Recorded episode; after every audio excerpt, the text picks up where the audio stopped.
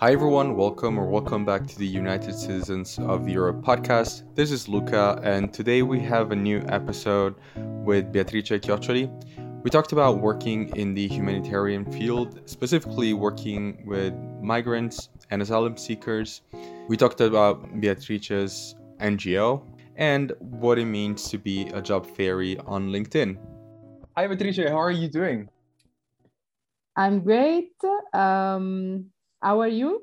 How is the weather in Madrid? We said that we are in the same country, exceptionally.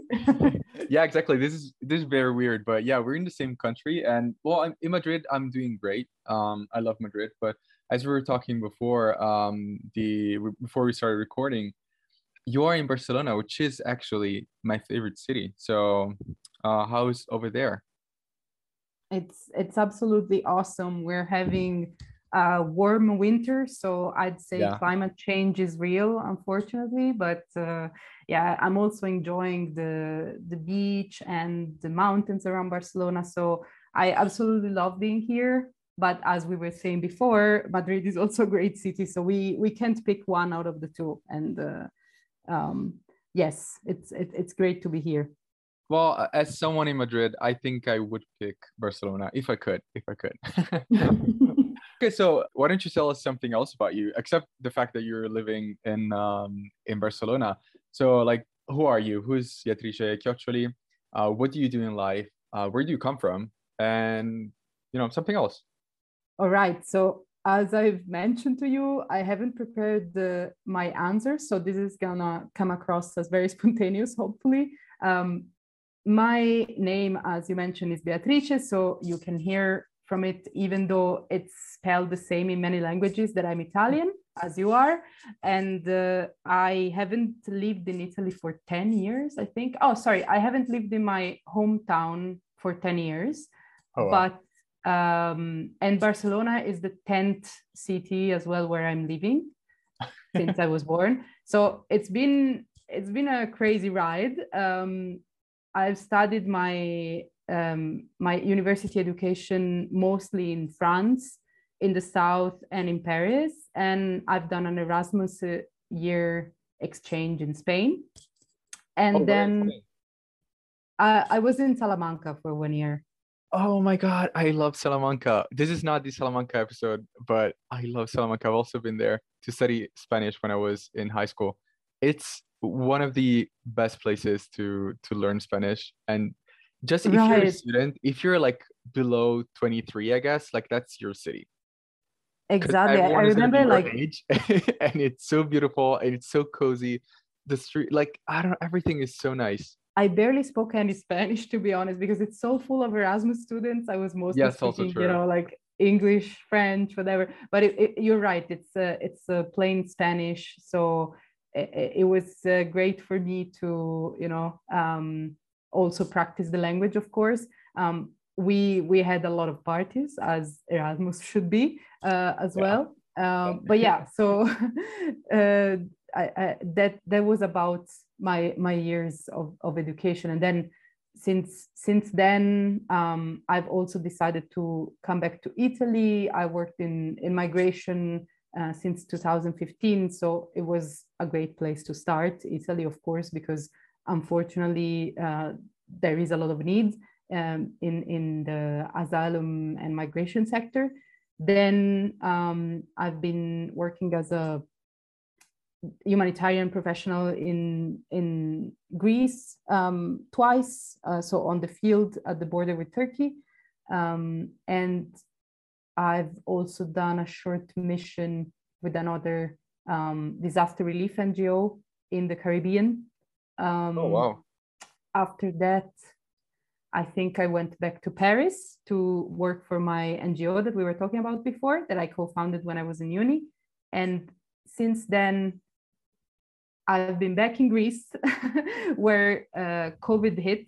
Um, and so I decided that it was a good moment to, you know, um, maybe take a break from the humanitarian sector, settle down in a in very enjoyable city, which I always wanted to try and live in, which is Barcelona. So now I'm here. I'm working in a slightly different sector. Um, for News Corp, I'm basically doing news analysis um, and I'm a research editor. Formally, that's my, my title. And on the side, I'm obviously consulting for nonprofits, um, trying to be active on LinkedIn. I was unemployed for quite a while during um, during the move from from Greece to to to here. So I tried to make the best out of it, and I I think I answered all of the questions. Let me know if I. no, yeah, you, you definitely did. You definitely did. Uh, can I just ask you, like, what's your hometown in Italy? Absolutely. I I grew up in Florence, in the oh, outskirts wow. of the city. Yes, my my parents still live there, so it's a nice place to go back to for for holidays. Yeah, I can't imagine. I mean, of course, Florence is amazing. Okay, we're gonna we're gonna talk more about your uh, your NGO later on because you you said it's it's in the asylum and migration sector. But before before getting there, you know, you said that in Italy we, we have a lot of needs to you know like tackle the issue, like to improve um, how we integrate and we work with uh, migrants and asylum seekers. But what made you get closer to the um, to to the whole sector? Like, why why were you so interested in uh, in this field? To be honest with you, I just think it's fair that that there is a functioning system for people who come to Europe because I don't see why there wouldn't be. You know, um, mm-hmm. so I sadly, I mean, I was in Paris in 2015, which is one of the richest cities in Europe, um, yeah. where in general, I have to admit one of the things that I don't like about Paris, a lot of things I like about Paris, but one that really uh, strikes me when I'm there, it, it, it's the inequalities, right? Mm-hmm. From between the, the richest uh, aspects of the city and in 2015, the, the, the asylum seekers, they, it, it wasn't um, a, the place to be, basically. Uh, the hosting sector for migrants uh, was completely uh, completely broken. A lot of people were living in squats. Uh, a lot of people had major difficulties accessing legal aid. So I I don't know why, but it just clicked. Um, as soon as I arrived to Paris, all of this situation was unfolding all across Europe, and Paris was one of the epicenter, being a great, uh, a, a, big metropolis no mm-hmm. so yeah um, i think i i watched a documentary by vice which is called fortress europe and i was so sad like so impacted and and so you know like most people will tell you that migration is their passion and that they mm-hmm. want to help people i don't know if i have the same so if i'm completely honest i i don't know if that's just like a vocation um, about being good towards people. It's just that I don't think it's fair that human rights violation happen in Europe, if that makes sense. So I always tried to, you know, work in this sector where I saw that there could be potential improvement for people to access their basic human rights. No, that's that's that's actually um, a really good point. I mean, like, um, because you know, of course, you don't. I mean, it's also weird when people actually have a um have a passion um to work in the sector like you know maybe uh yeah like having a passion maybe to talk to um to strangers like help them like help helping other people maybe that that, that can be um one of the reasons why some people are very very much into the the whole atmosphere but i, I you know like i um, uh, i've never worked in the um asylum sector nor like in the migration sector like directly but it is for the most part heartbreaking heartbreaking too. You know like because uh, you hear about a lot of stories when you give support when you try to to give moral support you know it's uh, it's usually like heartbreaking stories that you know also when you talk to uh, asylum seekers they they also try to brush it off. Like it's kind of like they tell you these crazy stories and then it looks like for them they they they talk about it as if i don't know they just went i don't know as if it was nothing as if it wasn't like a big deal like everything like they they had to go through which is right. crazy to me you know like it, it's kind of crazy to me and and then when you hear like you know these heartbreaking stories you know uh i don't know like this is something that you know like i would i would think that it's it, it might be too overwhelming to me like i wouldn't uh, for me like i wouldn't necessarily work in this sector in this field for a long time. Like to be honest i think it's uh it's one of those sectors that you know kind of sucks your um energy a little bit. Or isn't it? Like i don't know because i again i never worked directly so um you had more experience so. Right. I mean you said many things that are completely right. Um i've never to be honest i know that you're gonna do an episode on asylum based on um claims on particular from particular social groups so like gender and uh, sexual orientation. So I, I give you a hint. I've never ever in five years that i've done legal aid interviews so like coached people to go to their asylum interview. Yeah. they have sort of a you know like just for your listeners we they have to go through this big interview which is like a job interview but depending from the country in Europe that you're doing it, it can last like from a couple of hours to eight straight hours. And they ask you all all sort of aspects of your past life, mm, like your yeah. family members, where did you live, you know, and obviously like why did you leave your country in detail. So you have to go through all the traumatic experiences that led to the decision of leaving your home country. So I've never ever in five years that I've done this um, encountered a woman um, who didn't claim that she was sexually assaulted at best, you know. Yeah. so that's that's that's obviously like uh, heartbreaking. But uh, the interesting thing is that in many cases, um, asylum seekers are not aware that they have the right to be in Europe. So most of the times I was like explaining the definition, you know, of what an asylum seeker is and what kind of permit of staying they are requiring, that they mm-hmm. are requesting. And people would just go, ah, then I don't have a, I don't stand a chance. Like I, I don't fit in this definition. I don't have a reason to be here. And then we would go through their story, which was exactly obviously and then they, like these crazy stories exactly. So uh, that, most most people ask me ah you know but do asylum seekers you know try to fake it um, in order to get their permit? And it's actually the opposite. Most people i've known they they don't fake it at all. They don't have the resources or the education or the self-confidence after everything that they've gone through to fake their claim. They mostly um, in most cases at least uh, think that they don't have the right to be there while they do have uh, if we uh, believe to their stories, no? Um, so this is one thing. And when you mentioned how, um, like how the risk of burnout is real for people in yeah. the sector, I think everyone should have a deadline, um, especially when you're working in the so-called field. I don't like this expression because it really um, make me think of a colonialist perspective of us, you know, like the white people who go to the field yeah, I, I think that um, it's very good to go into the sector with a deadline for any specific assignment that you have, uh, deployment, any specific mission, if you want to call it like this.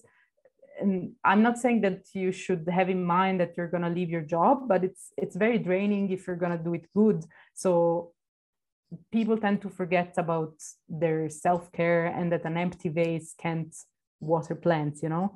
Yeah yeah exactly. Yeah exactly. I mean that's that's um that's the whole thing you know like you're gonna be like so exhausted you know like you cannot really help.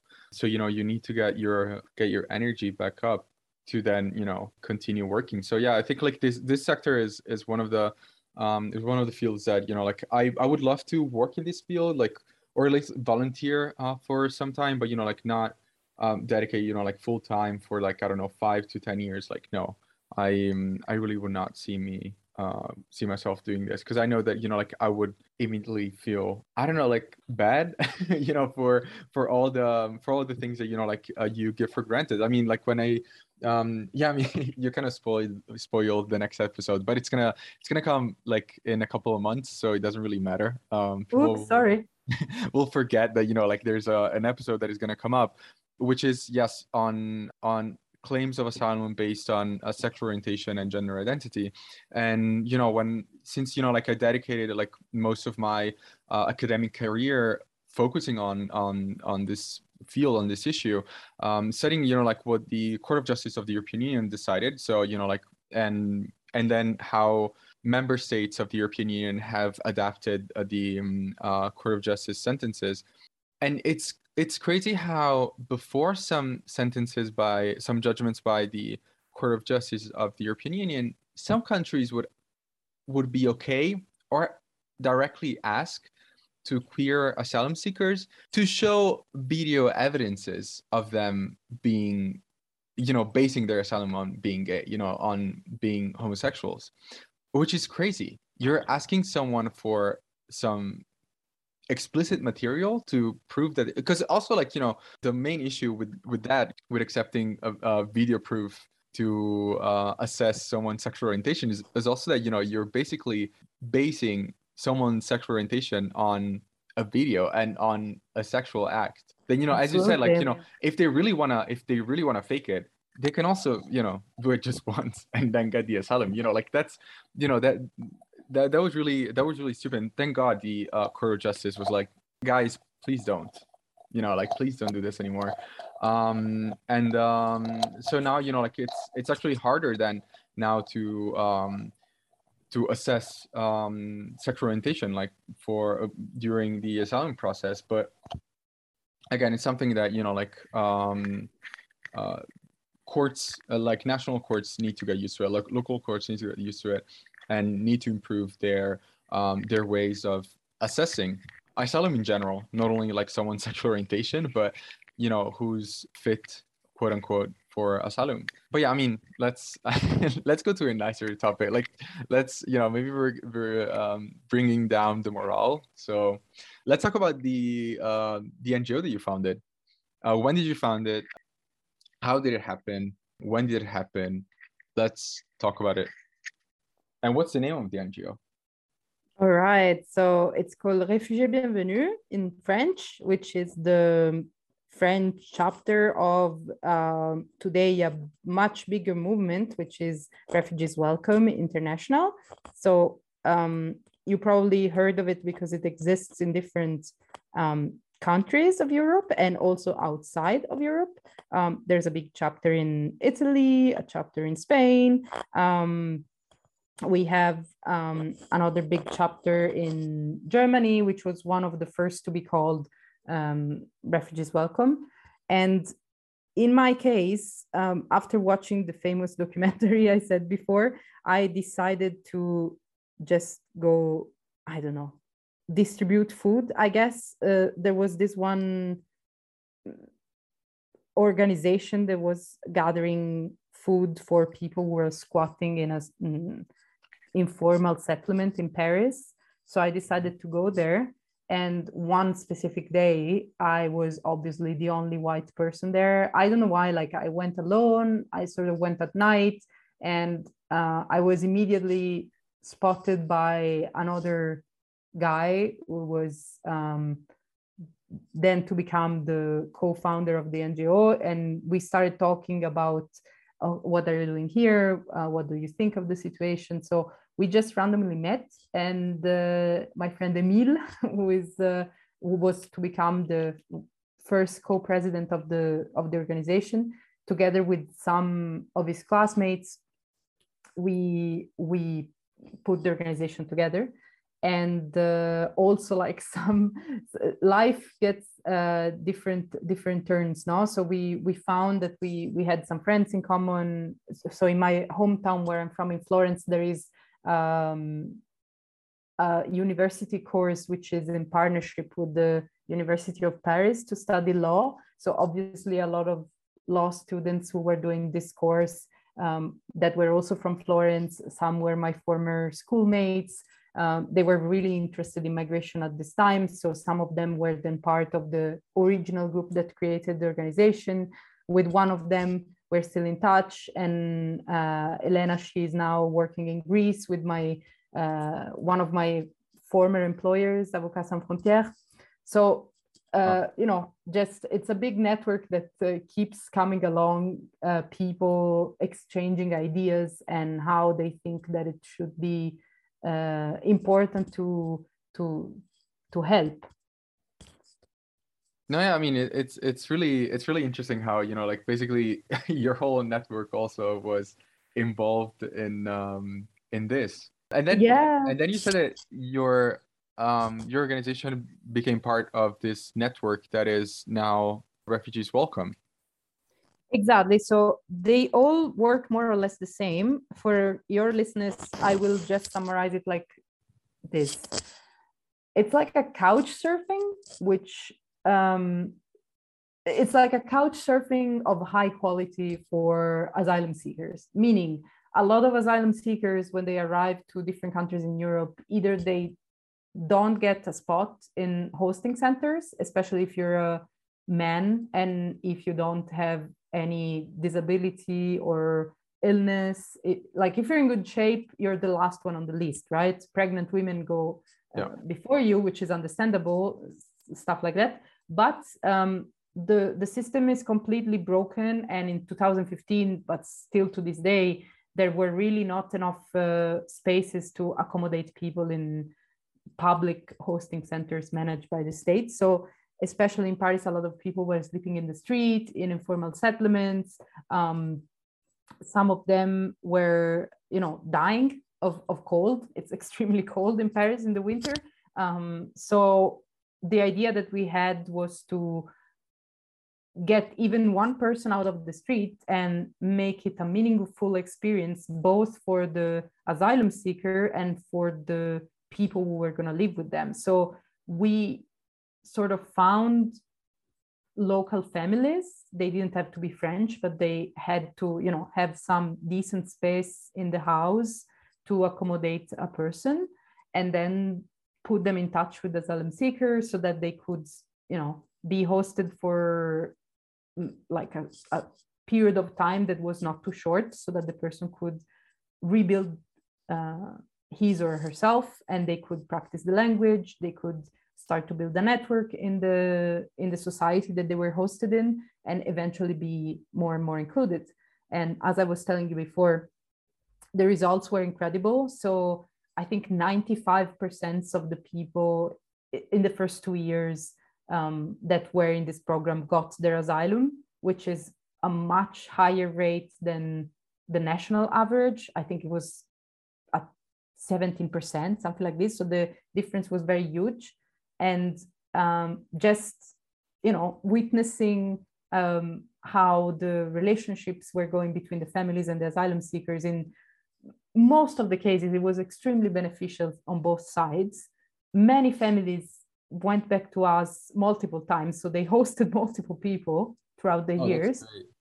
And nowadays, um, like the, the organization is still working um, in in so refugees welcome international now counts 15 chapters i want to say across the world but uh, the one in france is also like it, it has grown we have um, interns we have a project coordinator we we have people who work for the organization and still volunteers of course but you know the project is uh, going on Oh, that that's amazing. I mean, it's also good that you mentioned the fact that that you know there are interns because you know like if you um if you want us to repost some uh, internships of the organization on our platform, we will do it. You know, because since our target audience is mainly uh, young adults and teenagers, we also want to help out people to find internships. You know, like either curricular or extracurricular curricular internships. So that's great that you you mentioned that. That's awesome. Yes, uh, I I think like the the a lot of these chapters have paid staff. So like in Germany, in Italy, in Spain, in France right now, and and elsewhere as well. I believe in Austria maybe. Uh, they're very active and a lot of them have paid staff Okay, that's great. That, I mean that, that that's amazing. The fact that it's also um, paid staff. But I wanted to ask you because you're also like a job fairy, right? I feel more like Gandalf than a job fairy. So I don't know how should I call myself. Um, but yeah, this is a term that has been invented. I don't know exactly by who, but on the LinkedIn community. Yeah. So just to give some background to your listeners. So last year I decided to move to Spain. I, as we said, I believe that everyone should have a deadline when they work in the humanitarian field. So I set my deadline to July 2020 for the job that I had in Greece uh, on the island of Samos at the border with Turkey, where I was, you know, uh, managing this uh, legal aid operations for this uh, French NGO uh, called Avocats Sans Frontières. So when I stopped there, I went trekking, hiking for a month just to uh, you know be alone in nature and social distance in every sense of the of the way. And um, and then i decided to move to spain. Uh, so i didn't have a job waiting for me here. And i thought while looking what can i do with the jobs that don't interest me but that i inevitably find on linkedin on other platforms? I was trying to you know look everywhere because of course uh, like i wanted a job as soon as possible but at the no, same time i was getting a lot of the same jobs that i did in the past which i i didn't want to do. I wanted to stay in spain for a while so everything else that was you know migration related maybe geneva is a migration hub Brussels yeah. is a migration hub. I had a lot of contacts in Paris because of the NGO and, and, and my studies. So I didn't want to move to the cities. I didn't want to go back to the so-called field um, outside of Europe. So what, what should I do with all of these vacancies and offers and opportunities for young people like me? I started to share them on LinkedIn and the response was unbelievable to the point that like I tried to stop when I eventually found a job uh, I said, okay, I don't have time to, you know, do both, or it's not necessary anymore. But people keep writing to me and, you know, asking for advice. So I think this is a, a valuable service in a way that I can that I can do to the community. Um, people seem to be to be interested in in finding more vacancies and discovering more ways to, you know, uh, work in the social social impact sector. Yeah. So which is a uh, I'm sorry. I'm sorry to. I'm sorry to cut no, you off. please go on. um, um, yeah, you were talking about the social uh, impact sector. Can you like explain it first? Right. So, I imagine the social impact sector. I don't know if it's something that really exists, but it's for me. It's uh, a series of meaningful opportunities that are jobs right? So mm-hmm. i i do believe that a job should be a job and it should not you know eat too much of your personal life. I believe like especially in pandemic times those two two areas of your life should be separated.